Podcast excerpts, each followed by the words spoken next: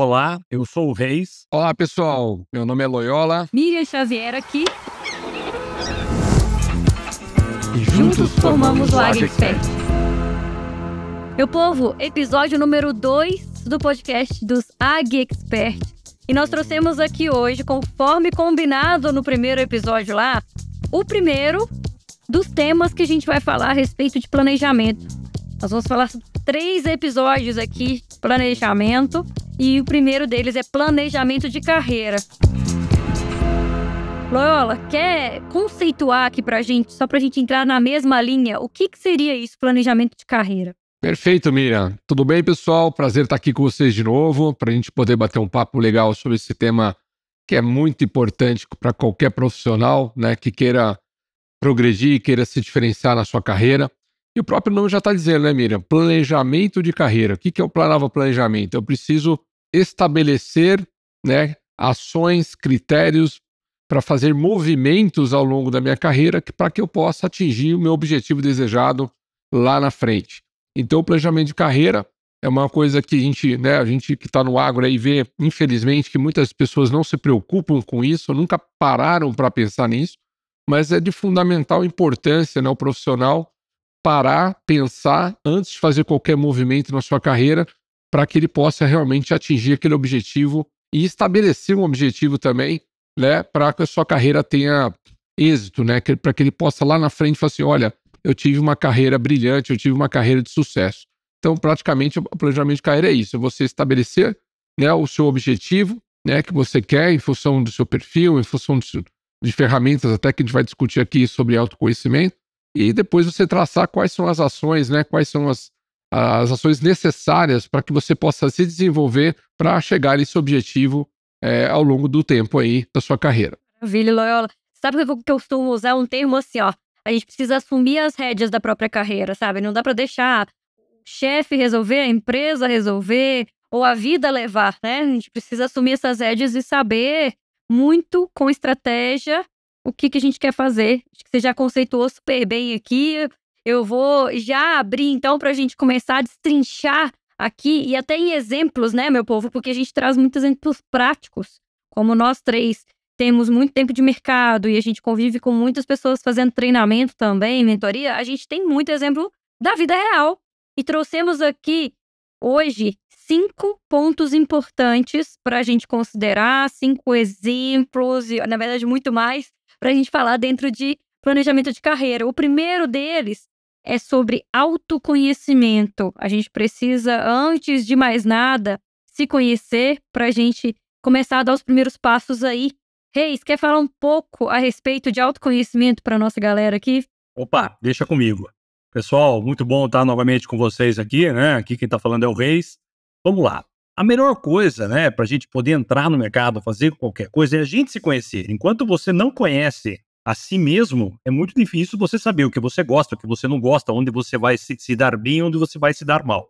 Eu sou um defensor já há mais de 30 anos do programa DISC, eu trabalho com ele há muito tempo e gosto demais. Eu não sei se vocês já conhecem, quem não conhece, acho muito importante procurar, tá? O que, que é o DISC? É uma ferramenta de recursos humanos utilizados para nós detectarmos quais são os nossos perfis comportamentais. Existem quatro perfis: dominância, influência, estabilidade e cautela. E cada um desses perfis eles têm algumas funções que a gente gosta de fazer, algumas fortalezas da gente, vamos assim dizer, coisas que você faz com, com maestria. E tem outras coisas que o perfil não gosta de fazer, que o perfil muitas vezes faz porque é necessário, mas não é natural dele. E aí é que as coisas começam a complicar. Muitas vezes é voltados para querer arrumar aquele emprego. Poxa, eu preciso trabalhar nessa função, estou precisando desse dinheiro ele acaba fazendo algum, algum tipo de trabalho que não vai de encontro ao perfil dele. E isso daí vai chegar uma hora que vai ser cobrado. Ele vai sofrer, ele vai ter dificuldades para se superar. Quando muitas vezes, quando cai na nossa mão aquilo que o nosso perfil é apto para fazer, vai com muita tranquilidade, tá? Esse é um assunto que, se deixar, eu vou fazer uns oito podcasts só sobre esse assunto, tá? Então eu vou deixar por aqui quem tiver interesse em conhecer um pouco mais, tá? Eu vou passar para o Loyola, que o Loyola também conversa bastante, trabalha bastante. Eu sei que ele aplica com os mentorados dele o DISC. Dá mais uma, uma palhinha para a turma aí, Noela. Então, Reis, esse assunto é bem legal, porque assim, né, muitas pessoas me fazem aquela pergunta e você que está nos ouvindo deve também estar tá querendo fazer essa pergunta para nós. Mas vem cá, já que você está falando né, que é importante se autoconhecer, e a ferramenta do disco, ela traz ali um comportamento nosso naquele momento, né? Porque o próprio ferramenta do disco ela te mapear como você está naquele momento. Não é que você sempre vai estar assim. Vai depender muito da, do seu ambiente, né? Do como é que você, que ciclo de vida você está, da sua idade, sua maturidade e também da sua função atual, né? De como é que você está, se você está com problemas, isso tudo interfere na sua questão comportamental. Então, por isso que a gente sempre fala que assim, olha, hoje você está assim, né? Tem um relatório do disco tá, traz isso. Mas a pergunta é a seguinte: Loyola, qual é o melhor perfil para um vendedor? Ou qual é o melhor perfil para um gestor?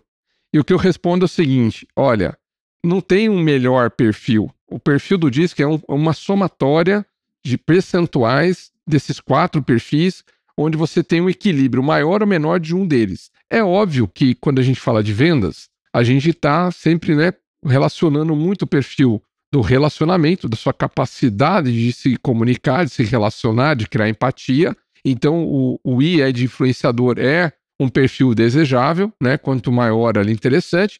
E o executor, né? Que é o, é o dominante, o executor, aquele cara que não precisa empurrar ele para fazer as coisas, ele vai lá e faz, também é um perfil interessante para vendas, porque hoje o, o, vendedor tem que ter atitude, tem que ter garra. Então, assim, é, é importante a gente entender que esses dois perfis bem equilibrados ajudam.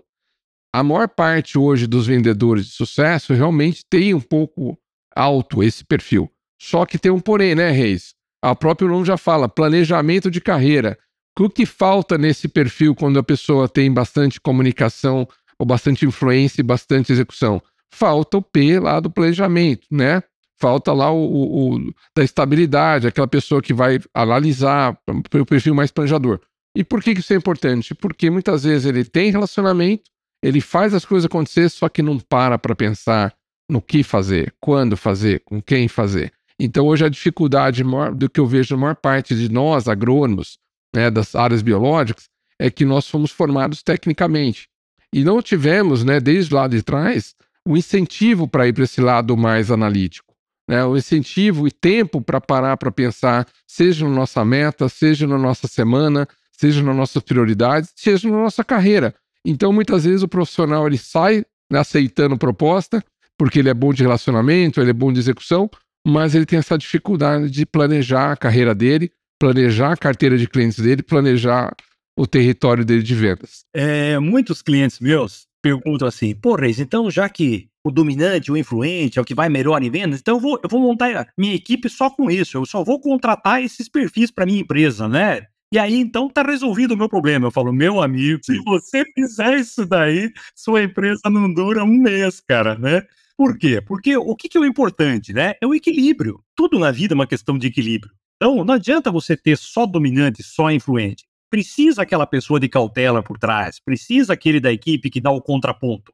E até é, entre nós três aqui, a gente tem discutido muito isso, as nossas reuniões, né? Um é mais atirado, o outro puxa um pouco mais o freio e tal. Isso é muito importante. Ô, Reis, só quando você falou atirado, a Miriam deu uma risada, não sei porquê, mas. Olha, gente!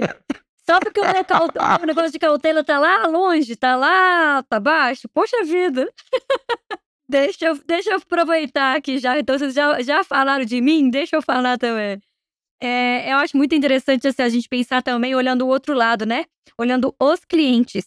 Porque, por mais que para vendas a gente precisa de pessoas que sejam ativas e que falem, né?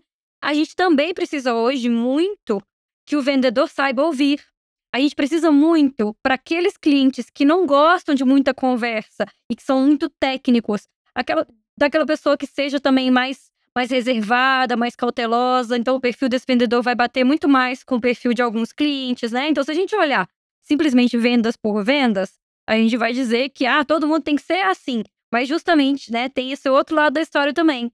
O perfil do vendedor, ele bate com o perfil de alguns clientes e aí gera muito mais vendas. Talvez nessas pessoas mais cautelosas, que não é o meu caso, a gente tenha que trabalhar mais a parte de fechamento, que é o que a gente faz em treinamentos, né? A gente treina equipes mais técnicas sobre fechamento de vendas, porque às vezes a pessoa fala, explica muito bem tecnicamente, mas não sabe fechar. Então, tem características, eu, eu gosto particularmente muito do conceito de talentos, tá? Eu acho até importante a gente levantar essa bola aqui.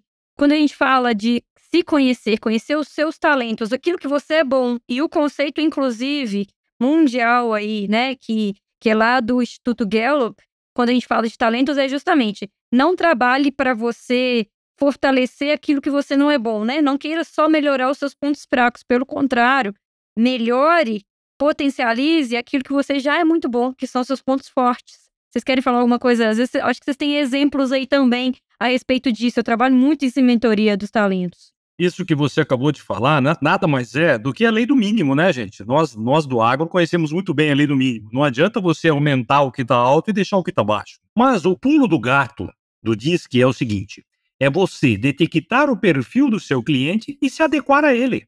Né? E aí, aí resolveu tudo. O que o cliente gosta de ouvir e o que o cliente não gosta. O que você deve fazer e o que você não pode fazer. É, você pega um exemplo, um, Pega um cliente cauteloso, que é em cima de fatos e dados, e você chega vomitando um monte de coisa, falando, trazendo, querendo que ele aceite o pedido na hora. Acabou. Esse cara vai cruzar o braço, vai dar um passo para trás e morreu o assunto por aí. Ou seja, então a gente tem que entender isso daí. É aquela famosa entender para atender, né? É, isso aí. E, e é interessante que você falou aí, não só para com o cliente, mas para com seus liderados. Então, assim, se você é um gestor, é importantíssimo você também se autoconhecer, fazer essa ferramenta disso para você, né? Dividir isso com a sua equipe para que eles né, tenham uma noção mais clara. Porque eles já, já suspeitam. Seu, quando eles conhecem o disco, eles já dão uma suspeitada qual que é o seu perfil do disco, né? O seus subordinados. Mas é, é importante você também conhecê-los para você tratar né, é, cada colaborador diferente de forma diferente, né? Mas eu acho que assim, acho que está bem definido, né? A gente acabou explorando bastante essa questão aí da, das ferramentas do DISC, do mapeamento de talentos, né, que é muito importante vocês conhecer.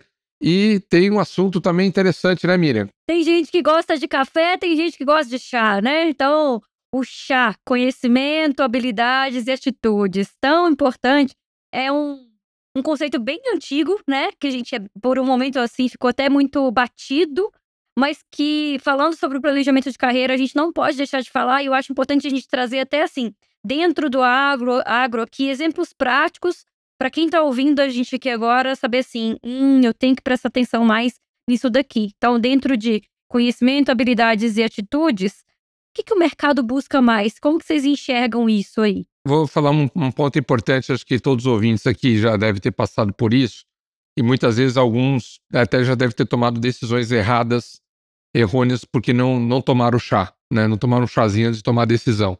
Um exemplo clássico disso é assim: é você, às vezes, ser né, convidado para ser promovido para uma outra função, onde você já tem um certo conhecimento para poder trabalhar naquela função, mas você não tem muita habilidade ainda de algumas competências daquela nova função.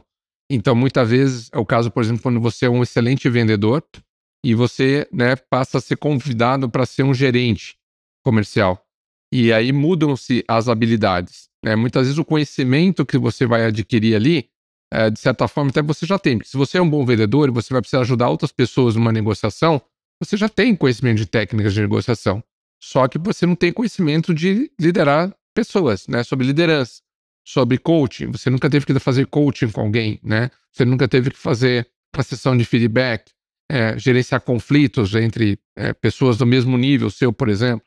Então, eu digo sempre o seguinte: não é só ter o conhecimento, você tem que ter a maturidade, você tem que ter estar pelo menos minimamente preparado, né, para que você possa assumir aquela função com mais conforto, com mais segurança, com mais confiança que você realmente vai gerar bons resultados. Então, muitas vezes não é só é, ler um livro ou fazer um curso, é você realmente ter é, uma maturidade, uma experiência para poder dar novos passos. É, deixa eu falar um pouquinho, né, sobre o chá. Nós estamos falando do chá. Talvez um ou outro pessoa que esteja, esteja nos ouvindo aqui não saiba o que é o chá, né? Então vamos definir o que é chá: conhecimento, habilidade e atitude. O que é conhecimento? Tudo aquilo que você sabe. O que é habilidade? Tudo aquilo que você sabe fazer. E o que é atitude? É a maneira como você age. Pensem nos nas pessoas que vocês conhecem no mercado de trabalho que por um motivo ou outro foram dispensadas, foram, foram mandadas embora da empresa onde trabalhavam. A imensa maioria das vezes não é por falta de conhecimento e não é por falta de habilidade, e sim por falta de atitude. Por quê? Olha, o cara não tem conhecimento, o que, que você faz? Ensina. Miriam, ele não tem habilidade, o que, que você faz? Treina. Ele não tem atitude, o que, que você faz? Manda embora e manda embora rápido. Porque o camarada chegou na idade adulta sem atitude, esqueça, ele não vai. É, não é com 30, 25, 30 anos que ele vai criar atitude. Atitude a gente cria quando é criança, no máximo quando é adolescente. É, então, isso é a vontade. Você pode ter alguém que não tenha conhecimento e não tenha habilidade, mas se ele tem atitude, se ele tem vontade, pode ter absoluta certeza que ele vai mover céus e terras e vai chegar onde é necessário. Agora, ele sabe tudo, ele tem todas as informações, mas não quer fazer. Aí não tem jeito, né?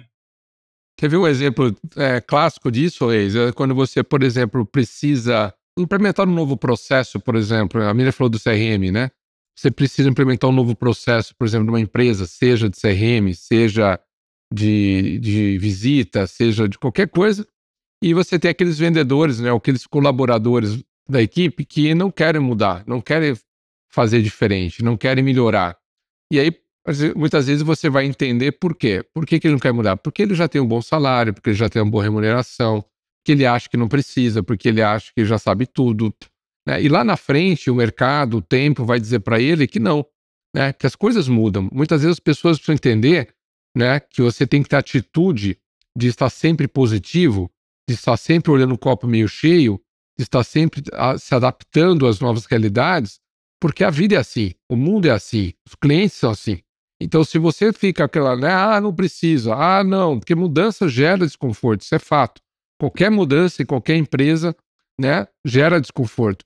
A gente sabe disso, por isso que a gente tem que fazer passo a passo. Né? Tem que mostrar o benefício da mudança para o colaborador. Mas uma vez que ele enxerga o benefício, se ele não quiser fazer, aí tem que realmente tomar uma, uma decisão. Porque muitas vezes a atitude dele é por desconhecimento dos benefícios que aquilo vai trazer. Aí a culpa não é dele, é da empresa que não deixou isso muito claro. Agora, se a empresa deixou consciente, é, ele está consciente dos benefícios que ele vai ter, do que a empresa vai ter, e ele não quiser fazer mesmo assim, aí realmente tem que tomar atitude mais drástica porque é uma questão aí de zona de conforto, com certeza. Sabe uma, uma mudança que eu sempre incentivo o pessoal assim de vendas, que às vezes você vê a pessoa tá um pouco assim acostumada, já sabe, já domina muito, já sabe muito fazer o que faz. Eu falo, experimenta fazer um, um pouco de tempo trabalhar no marketing. Experimenta, sabe, olhar com outros olhos, que é um pouco, né, do que o pessoal volta para ampliar a sua visão. E aí você vai voltar para vendas de uma, de uma forma muito diferente. Então, eu acho extremamente importante a gente pensar sobre isso, né? Mudanças dentro da própria empresa mesmo, mudança um pouco de área de atuação, que seja começar a consumir, consumir um conteúdo um pouco mais fora da caixa, sabe? Começar a aprender coisas um pouco mais diferentes.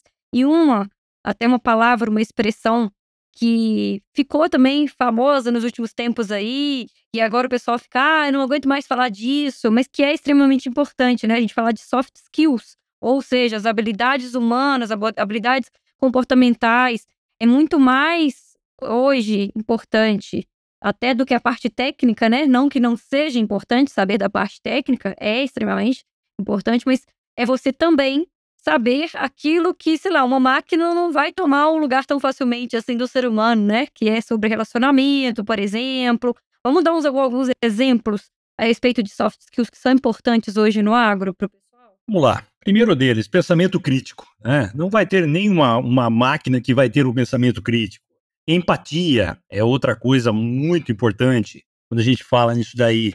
Trabalho em equipe, inteligência emocional, resiliência, criatividade, liderança, tem tanta coisa né, que, que as pessoas muitas vezes falam: não, eu preciso ser um técnico, eu preciso saber o nome científico de todas as pragas, doenças da soja, saber em qual insta que o produto age. Gente, tem, tem coisa por trás disso, talvez é, na sua vida, na sua carreira profissional, vai te ajudar muito mais, tá?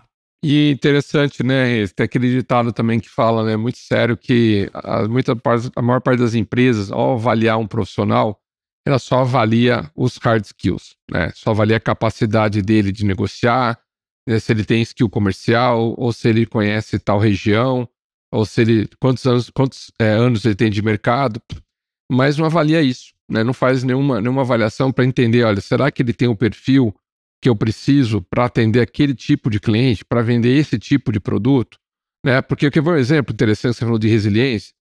Imagina a seguinte situação, né? Quando as pessoas falam, olha, você tem algum vendedor para me indicar? Ou você tem alguma, né, eu estou precisando de tal vaga.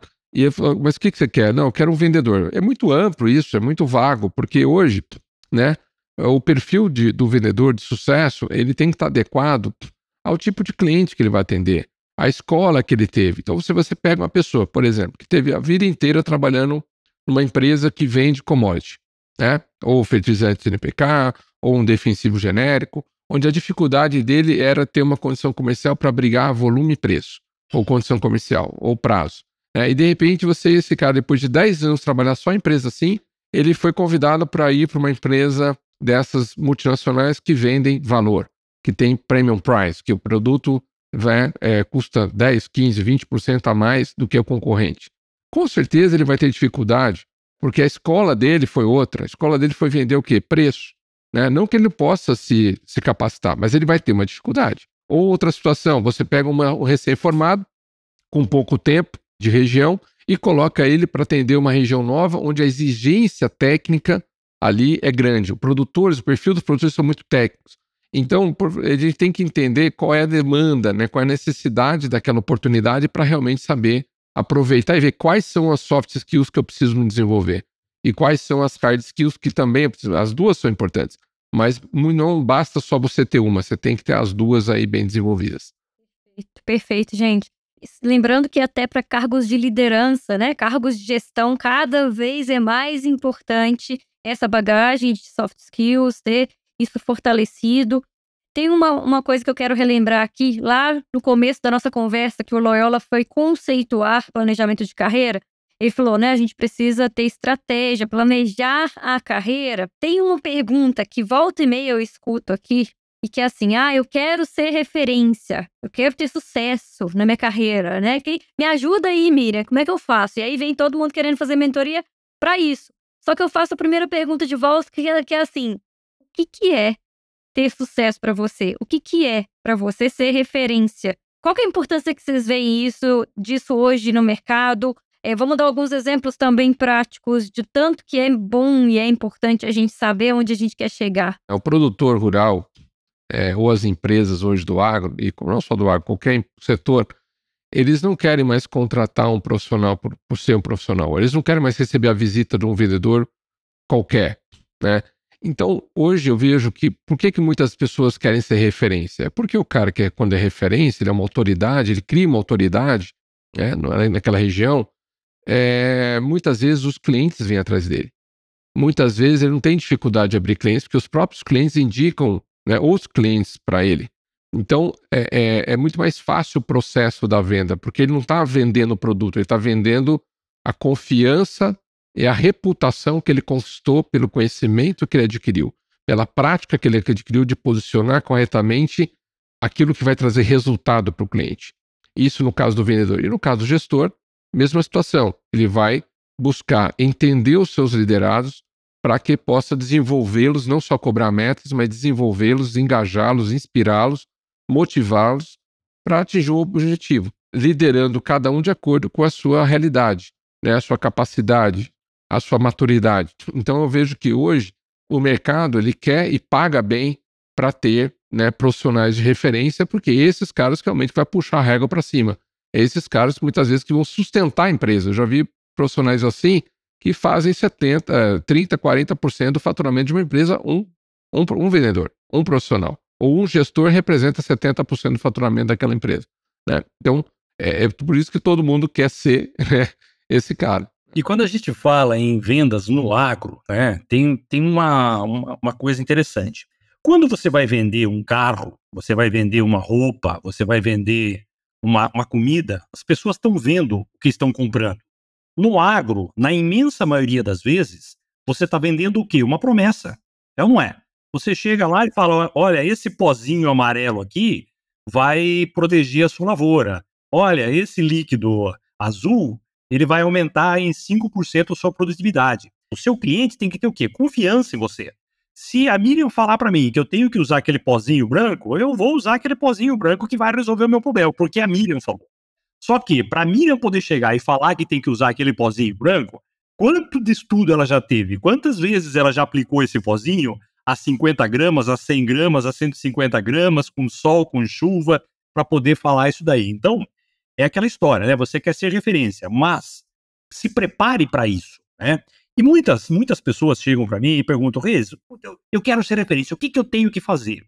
Eu falo sempre essa mesma frase. A primeira frase é essa: faça da melhor forma possível. Tudo que pedirem para você fazer, faça da melhor forma possível. Poxa, você é aqui, você tem que ir lá para colocar bump num, num dia de campo. Coloque o bump da melhor forma possível. Faça a coisa mais, mais perfeita que puder. E é assim que a coisa vai, tá? Entregue o seu melhor, né? Sempre dê o seu melhor. Isso aí é uma receita que há muitos anos dá certo. Essa turma mais nova aí acha que ela vai ser referência em três meses, né? Acho que você vai virar o cara que todo mundo vai né, pedir benção pra você assim em três meses, em um ano. Então, o que você falou, uma coisa importante é que você conquista, você não compra. Né? Essa referência você conquista, onde quanto mais gente ficar falando, falar bem de você, maior vai ser a sua reputação, maior vai ser a sua autoridade. Então, pegando exemplo de vários profissionais aí, né, que há, há, ano, há uns anos atrás estavam começando a carreira, então sempre assim, quando você está começando a sua carreira, né? Você não é tão famoso. Eu lembro, nunca vou esquecer o dia que eu fui na, no Barretão, lá na Festa do Peão. Isso, estava na faculdade, então já faz bastante tempo, já estou entregando a minha idade aqui, faz 25 anos. Eu estava na faculdade, fui lá no Barretão, a hora que eu olho assim, no dedo do ginásio, lá dentro do Barretão, lá do parque, né, uma dupla cantando lá, meia dúzia de gato pingado olhando os caras lá no palco, eu fui lá para ver quem era, quem estava lá? João Paulo Daniel. Cantando com seis pessoas assistindo, né? Então, assim, é, as coisas, gente, levam tempo uma, uma mulher para gerar um filho é oito, nove meses. Então, assim, não dá para a gente querer antecipar as coisas. A gente tem que ter persistência, né? Todos nós três aqui temos nossas empresas, né? Temos nossos clientes, mas a gente sabe também que não foi da noite para o dia. A gente vai conquistando, né? Vamos fazendo um bom trabalho, vamos aumentando. Chega um momento que é, é, é legal, porque aí o próprio cliente recomenda, né? Passa a ser o seu, sua fonte de, de marketing também. Então, assim, tenham paciência. Essa é a dica que eu queria dar né? Faça um planejamento de carreira, mas tenha persistência naquela etapa. E, e, cada degrau é importante. Você, se você quiser pular degrau, às vezes você pode, né, depois lá na frente, sentir falta desse degrau que você pulou. Então, é importante você construir isso passo a passo. Perfeito, Loyola. Eu ia fazer esse acréscimo aí do né, planejamento é importante. Você fechou aqui. Muito bom, muito bom aqui. É, quando a gente pensa assim, ó, então tá, eu vou começar o planejamento. Você já deu a dica aqui, tem que planejar. Vamos deixar um pouco mais de direcionamento aqui para o pessoal, assim, olha, gente, é isso então que tem que ser feito para você se planejar, porque muita gente, e, e tá tudo bem, tá, pessoal? Quem tá ouvindo a gente aqui e tá nessa fase de eu não sei ainda muito bem o que, que eu quero fazer, eu não sei onde eu quero chegar, né? Como que a gente pode orientar o pessoal que tá nessa fase de um, um pouco confuso aí a respeito de carreira? Eu, eu vou, já vou deixar a minha primeira orientação aqui, tá? E já vou dizer uma coisa. Olha, que a gente falou o primeiro ponto lá, né? Autoconhecimento. Olha para dentro, tenta lembrar aquilo que você já teve de experiências que fizeram você se sentir melhor fazendo, que você sentiu que você teve também resultado, né? Tenta relembrar, olha para o passado que às vezes tem alguma resposta aí. O que mais que a gente pode falar aqui para a turma? É, eu tenho uma coisa que eu acho bacana e, e, e eu recomendo isso também, né, lá nos meus, nas minhas mentorias, que é assim, além de você se autoconhecer, quais são os seus valores? Né? Além de conhecer a parte técnica, vamos dizer, né? O que você é bom, comportamental, tal, quais são os seus valores? Quais são os seus princípios? É, por quê? Porque é muito importante você comungar esses princípios seus com os da empresa que você vai trabalhar. Ou onde você vai investir ali, né? Ou seja, alguns anos ali no aprendizado. Porque você se sente bem. Né? Hoje eu vejo que é muito ruim quando você tem que trabalhar num ambiente, numa empresa, onde os valores ali não são comungados com você. E chega um momento que você não aguenta mais e acaba até saindo. Então, muitas vezes, né, nesse planejamento de carreira, é importante você conhecer e prever quais são os valores que você não abre mão, para que você possa né, considerar isso na hora que você for escolher as empresas que você quer trabalhar. Né? E outro ponto é qual é a sua aptidão, aquilo que você mais gosta de fazer, aquilo que você, você sente bem em fazer. Porque eu sempre falo o seguinte: é, é muito prazeroso, né? Que nem hoje, nós três aqui, tenho certeza, posso falar primeiro, posso falar, falar para nós três, quando a gente ama o que a gente faz, quando a gente faz o que realmente a gente gosta. E aí o trabalho passa a ser um hobby. Então, assim, viajar para Balsas, viajar para não sei aonde, é, pode ser desgastante para outras pessoas. Poxa, vou ter que pegar um avião depois mais cinco horas. De... Mas para nós, que estamos no agro, vivemos o agro, temos isso como propósito, é desenvolver profissionais para o agronegócio, isso para nós é, é, é, hobby, né? Então é muito prazeroso. Então eu, eu quero né, colocar essa dica para vocês aqui. Sempre quando você for colocar lá no planejamento de carreira, né, os seus passos, não coloque lá porque é legal. Não coloque lá um estágio ali, né? Ah, eu quero ser gerente porque é legal. Ah, porque meu amigo falou que ganha bem. Você se enxerga como gerente? É isso que você quer? Você se sente bem? Converse com as pessoas que são para entender melhor a vaga, para conhecer melhor o que é aquilo, as atividades. Porque senão você tem uma ilusão. Muitas vezes o mentorado já chegaram para mim, eu estou pensando em fazer isso. Aí eu falei assim, mas você já entendeu o que é ser essa função? Com o que você vai trabalhar quando você for no desenvolvimento de mercado? né? Ou quando você for um gerente, um diretor, quais são as suas responsabilidades? Então, assim, eu acho que falta para o pessoal investigar mais, perguntar mais, entender melhor o que, que ele vai fazer, até para saber se faz sentido ou não para ele, né? Buscar aquilo lá. Tipo, muitas vezes, quando você só coloca o financeiro ou status, né, para falar assim, poxa, vou ter um cargo de diretor. Mas aí você cair lá e você vê que às vezes não é aquilo que você pensava, você vai se frustrar. E aí, para voltar, é difícil, porque você. Quanto mais você sobe, menos opções tem. Primeiro ponto. Né? Então, tem que tomar esse cuidado aí. Eu costumo fazer uma pergunta para eles quando, quando vem isso para mim, né? É o seguinte: aonde você quer chegar? Você sabe aonde você quer chegar? É, o que, que você almeja? Qual é o cargo que você quer chegar? E depois, por que, que você quer esse cargo? Ah, porque muitas vezes é aquilo que você acabou de falar, é o status. Ah, eu sou o gerente nacional, eu sou o diretor. Poxa, cara, não é bem assim, né? Por que, que você quer chegar nesse lugar? O que, que você vai é, contribuir com isso daí? Isso tem a ver com você? Aquela história, poxa, vai ter que levantar cedo, vai ter que viajar muito, vai ter que, que, que falar várias línguas, vai. É, você sabe o que, que isso daí representa? E muitas vezes, né? Tá, vamos lá, o camarada quer um cargo de diretoria. E tem assuntos que ele não gosta de abordar. Tem assuntos que, que. Só que se ele não tiver esse crescimento em espiral que a gente fala, né? Se ele não conhecer determinados assuntos, por exemplo, poxa, o cara detesta finanças, a parte dele não é a parte financeira, por isso ele foi fazer agronomia e tal, mas ele quer chegar a uma diretoria de marketing, vamos supor. Ele vai ter que ter, é, ele vai ter que conhecer de finanças ou não? Lógico que vai ter que ter, vai ter que ter essa, essa, essa base, né? Então, ou seja, tem coisas que a gente não gosta, mas para onde eu quero chegar, eu preciso passar por isso. Né? Não é simplesmente chegar, é como chegar até lá. Acho sim, Geis, que você trouxe agora um negócio aqui que assim, a gente tem que ser pé no chão, né? né? Então, juntando um pouco aqui, ó, Loyola falando, né? Ah, a gente acaba virando hobby. E acho, acho, acho bom a gente falar assim, porque não é que deixa de ser difícil, sabe? Não, de, não, não deixa de ser desgastante uma viagem longa. Né? Senão a gente está dizendo também que a gente, ah, não, para a gente é fácil e tal. É cansativo ficar muitos dias. Nós três aqui somos provas vivas, né? De que é cansativo pra caramba ficar muitos dias fora de casa. Mas é, tem o outro lado de, de assim, ó, você entender os porquês. Isso que você falou que eu acho muito importante, Reis. Por que, que eu quero chegar lá, né? E, e eu sou Maria até aqui quando a gente fala assim, ó, sobre qualidade de vida, sobre rotina, né? Ah, é assumir um cargo mais alto vai também trazer mudanças na sua vida como um todo, né? E aí que tá o negócio, né? Quem é casado aí começar a pensar e conversar dentro de casa para dizer, olha, em alguns momentos a gente vai ter que dar uma equilibrada aqui. Vocês dois sabem mais que eu sobre isso, porque vocês têm aí, né? Esposa, filhos aí, vocês têm essas negociações aí de, olha, agora eu preciso ficar essa semana toda fora, eu preciso me dedicar muito mais. Mas acho importante avaliar, né? Como vai ser a rotina na hora que você mudar para esse cargo aí que você quer? Como vai ser a sua qualidade de vida? E por alguns momentos a gente tem que abrir mão de algumas coisas, não tem jeito, né? É, eu digo até, viu, Miriam, que de muitas coisas, porque, por exemplo, eu, quando eu resolvi sair da minha carreira de gerente de fazenda, eu tive que fazer um acordo. Né? Eu já era casado, minha filha estava para nascer, a primeira, e falei, olha, vai funcionar assim, a gente vai mudar muito, não vamos parar. Se a empresa falar que você tem que mudar para lá, você vai ter que mudar. Porque se, se você falar não para uma proposta né, de promoção, você praticamente depois não, não pode questionar, né? A empresa não está te dando oportunidade, então depois vai ficar mais difícil você conseguir aquilo.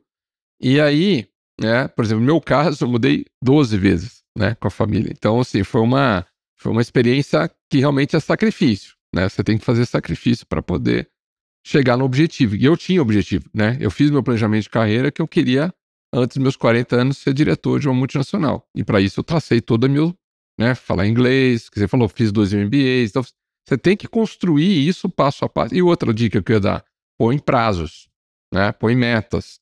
Porque senão fica só, ah, eu preciso fazer não sei o quê. Para quando que você vai fazer isso? Muitas vezes eu falo para as pessoas, ó, não faça inglês agora, porque se você não tem uma, uma, uma estratégia de chegar nos próximos 18 meses a, a, ser gerente de uma multinacional, inglês é legal, mas será que não tem outras competências que você tem que desenvolver melhores ou mais importantes que o inglês que vão te ajudar agora para você dar um próximo passo? Outra coisa interessante é o seguinte, né? É, você falou em colocar metas, mas tem que ser metas plausíveis, né?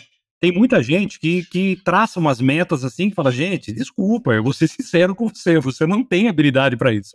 Eu costumo brincar nos meus treinamentos, né? Falo, gente, eu tenho uma meta na minha vida, eu quero correr a São Silvestre, o que, que vocês acham? Todo mundo fala, pô, lógico que dá, tem, dá, dá, dá. Aí eu coloco uma foto lá do, de um queniano ganhando a São Silvestre e falo, mas eu quero ganhar dele, eu quero chegar na frente do queniano. Ah, não, pelo amor, aí não dá. Falei, tá vendo, gente? Isso que é você traçar metas coerentes. Se eu achar que eu, que eu completo uma São Silvestre em uma hora e meia, maravilha, eu vou fazer uma hora e meia, uma hora e trinta e cinco, eu vou ficar feliz. Agora, se eu achar que eu vou ganhar do queniano, o que, que vai acontecer? Eu vou me frustrar. E, e, isso aí não leva a nada, né? Então a gente tem que ter muitos isso daí. Poxa, que ele falou, pô, quero ser diretor, né, Loyola? Maravilha. Quantas noites você não, você não dormiu para ser diretor? Quantas viagens você, você fez? É? Quantos sapos você engoliu para poder chegar até uma diretoria. E é assim que a coisa vai, né? Então, tenha metas, mas tenha metas plausíveis, pessoal. E, e assim, ó, ainda digo mais um aqui. Assuma e, sabe, pega no peito assim mesmo que você vai ter muito desafio, né? Crescer, sair da zona de conforto aí dói, dói todos os dias, por muito tempo, até o negócio começar a andar. Acho que a gente, é importante a gente trazer aqui também, aproveitando que a gente está falando disso de crescimento de carreira, é a gente pensar assim também. Muita gente está em uma função hoje, seja a possibilidade que ele tem de mudança de empresa ou de mudança dentro da própria empresa. Muitas pessoas que a gente tem contato aqui acabam acessando a gente perguntando isso. E como que a gente decide, né? A pergunta é sempre essa. Como que eu, eu decido se eu troco ou não de função dentro da minha empresa? Se eu aceito ou não um desafio em outra empresa? O que, que vocês costumam responder quando chega uma pergunta dessas aí? Olha, realmente, Miriam, é uma pergunta assim que, que muitas vezes, né, eh, a pessoa faz porque ela está insegura. Eu costumo dizer o seguinte, né, antes de você tomar a decisão, você tem que avaliar não só do lado que a maior parte das pessoas o que, que elas fazem, elas analisam só o lado financeiro da questão ou dos benefícios diretos que ela vai ter ali. Às vezes mais regalias, ou às vezes mais benefícios, às vezes um salário maior, né, uma exposição maior aí no mercado tal. Só que eu falo o seguinte, né? Você tem que avaliar qual vai ser a capacidade de você também gerar resultado nessa nova empresa, nessa nova região, com esse novo portfólio. Porque senão você cai lá e não vê isso. Então esse é o primeiro ponto. Além de todos esses benefícios, que é importante, você não vai trocar seis por meia dúzia, então não sai. Então se você está satisfeito com uma empresa, vai receber uma proposta igual, será que vale a pena? Talvez não, né? Talvez não é o momento. E você também tem que pensar no ciclo. Qual é o ciclo que eu? Eu nem completei um ciclo ainda, já vou sair. Aí não crio limo, não crio resultado. Eu sempre digo que as pessoas elas te, são avaliadas pela sua capacidade de gerar resultado. Um headhunter não vai olhar se é bonitinho, feio, magro, gordo, não. Ele vai olhar assim, qual é a capacidade do Loyola, né, gerar resultado para mim? Onde ele já trabalhou? O que, que ele já deixou de legado lá? O que, que ele evoluiu naquelas empresas? Né? Como ele chegou? O que, que ele pegou quando ele saiu? O que, que ele deixou? Então você tem que avaliar isso. Eu vou, sou convidado para mudar para uma outra região. Qual é o potencial dessa região? Qual é o perfil dos produtores lá? Qual é o potencial do mercado lá? Já aconteceu muitas vezes assim, o falou, ela caí lá, o outro RTV deixou um monte de problema lá, queimou o nome do produto, queimou a região, e eu não fiz, ninguém me falou nada, eu cheguei lá achando que ia né, estourar a boca do balão. Pô, não, eu tive que gastar dois anos para reconstruir a região. porque ninguém me falou. E na hora de. Gente, aqui uma dica para vocês, os dois sabem isso. Na hora de vender a vaga, a empresa não vai falar mal da vaga. A empresa vai falar só coisa boa. Vai criar um, né, um mundo de Alice ali para você. Falar, não, olha, vem que é tudo isso aqui. Só que às vezes nem tudo que ela tá falando lá é bem aquilo. Não, não que ela tá mentindo, mas ela tá omitindo algumas coisas importantes que você, se você não perguntar, né, ela não vai também te falar espontaneamente. Então esse é um ponto importante. É avaliar qual é a capacidade de você realmente atingir aquela proposta daquela comissão, daquele salário, porque muitas vezes é em função de variável, né? Seu ganho maior, que você vai realmente conseguir fazer, né? Então, acho que esse é um dos principais pontos a ser avaliado. E a questão aí pessoal que você falou, que depende da mudança, vai mudar a sua qualidade de vida. Se você mora hoje em, em, em Sorocaba, né, Reis? Eu moro em, e de repente você é convidado para morar lá, numa cidadezinha de, de 4, 7 mil habitantes, lá no interior de Mato Grosso, queira ou não, a sua vida social vai mudar. O seu estilo de vida vai mudar. Então, sabe, você tem que estar preparado para isso. Eu não estou dizendo que você não tem que ir, porque a gente tem que entender o nosso ciclo, né? Eu, quando comecei, eu topava muita coisa que você é louco. Não, eu preciso me desenvolver. Eu estou na fase de aprender. Agora, você, casado, com um filho, vai levar sua mulher para morar lá? Como é, que, como é que vai ser isso? Né? Então tem que pensar bem. Ô, Loyola, eu tenho assim, ó, eu, eu vejo os dois lados da história, assim, ó. Tem a galera que tem essa questão de, né, é, não avalia e vai na loucura, não sei o quê. E tem um monte de gente que às vezes deixa de aproveitar uma oportunidade que existe, deixa de dizer sim, porque justamente por esse ponto que você trouxe lá no começo aqui, que você falou assim, às vezes a pessoa tá ansiosa, insegura. Insegurança, para mim, assim, ó, é o que mais deixa as pessoas paradas no tempo. Muitas vezes eu vejo esse outro lado da história, sabe? Então, tem uma vaga, sei lá, para um cargo de gerência. E a pessoa já está com o RTV há um tempo, já construiu coisa sólida ali, já gerou resultado naquela região, já desenvolveu. E aí a pessoa coloca na cabeça dela assim: ó, não, eu tenho que ter mais não sei quantos anos como RTV, ou eu tenho que fazer não sei mais quanto tempo aqui em outra área, para então eu ir para a gerência. Eu preciso, enquanto eu estou aqui, eu, eu me preparo para lá. E na verdade, muitas vezes, a gente só está preparado para algo na hora que a gente assume, né? Na hora que você vai, como a RTV ter já todas as experiências que um gerente tem? Não. Dá para se preparar nas soft skills um pouco, dá para se preparar com um pouco de conteúdo, aprender sobre liderança, mas na prática é que a gente aprende, né? Então tem hora que tem que ter um pouco de é, romper um pouco de coragem aí para dizer sim e fazer acontecer também, né? E aí a gente volta, né? Nosso quase no, no final da conversa, vou voltar lá pro comecinho, pro disco de novo. Normalmente, os dominantes e, e os influentes são os arrojados, são os que, que aceitam, que vão sem pensar muito nas consequências, que é o cautela. E muitas vezes o cauteloso, ele perde oportunidades por ficar pensando demais. E se, e se, e se. Né? Então, você vê como é importante ter o equilíbrio das coisas, né? E junto com isso aí, vem a maturidade é, uma dica que eu dou para todo mundo. Poxa, você está querendo, um exemplo, apareceu para mim uma proposta maravilhosa em Sorriso. Cara, liga para os seus amigos que conhecem alguém em Sorriso. Conversa, troca ideia, bate papo com outras pessoas, conhece primeiro o mercado, tenta entender um pouco para você saber se realmente é isso que a empresa está falando para você. Né? Qual que é a realidade da região. Então isso vem com a maturidade também, certo? Bom, eu só para fechar aqui, eu só queria dizer um outro ponto aqui que a gente vai tratar provavelmente numa outra num outro episódio, que é sobre a questão da liderança, mas eu acho que aqui não pode deixar de falar também da importância de você analisar e verificar para quem que você vai responder, né? Numa futura mudança, né? Porque às vezes você sai de uma coisa que você está ali num clima bacana, a empresa é legal, o ambiente é, é bom, o seu gestor é top, e aí você vai, às vezes, para ganhar um pouco a mais, mas você pega, por exemplo, o Samsonite, né, original, aquele cara mala, né, que tem até a plaquinha do Samsonite nas costas e que a rotatividade lá na empresa tá alta. E aí? E aí que não dá mais para voltar. É, e aí você vai às vezes para um emprego bacana, só que você pega um chefe mala, você não entra, às vezes tem que pedir para sair. E tem um detalhe, né, que acho que muita gente não sabe, que hoje tem pesquisas que mostram que cada 10 pessoas que pedem para sair de uma empresa, 8 são por conta do seu gestor, né, do seu mau gestor, né, do cara chefe. Que justamente, às vezes, né, Reis, é aquele cara que está preocupado só com a meta, está preocupado só com né, o resultado dele, não desenvolve a equipe, não, não incentiva, não engaja, não inspira. Então, assim, é, esse é outro ponto importante. Recentemente eu tive uma das minhas mentoradas que me procurou e me fez essa pergunta: se esse é meu propósito para mudar, qual empresa? Essa.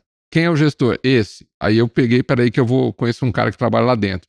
Puxei a capivara do cara, ele falou assim: ó, eu não iria nem embaixo d'água que esse cara trabalhar. Ele falou assim: então tá. Então eu falei: olha, tá aqui o, o áudio que o cara me mandou, né?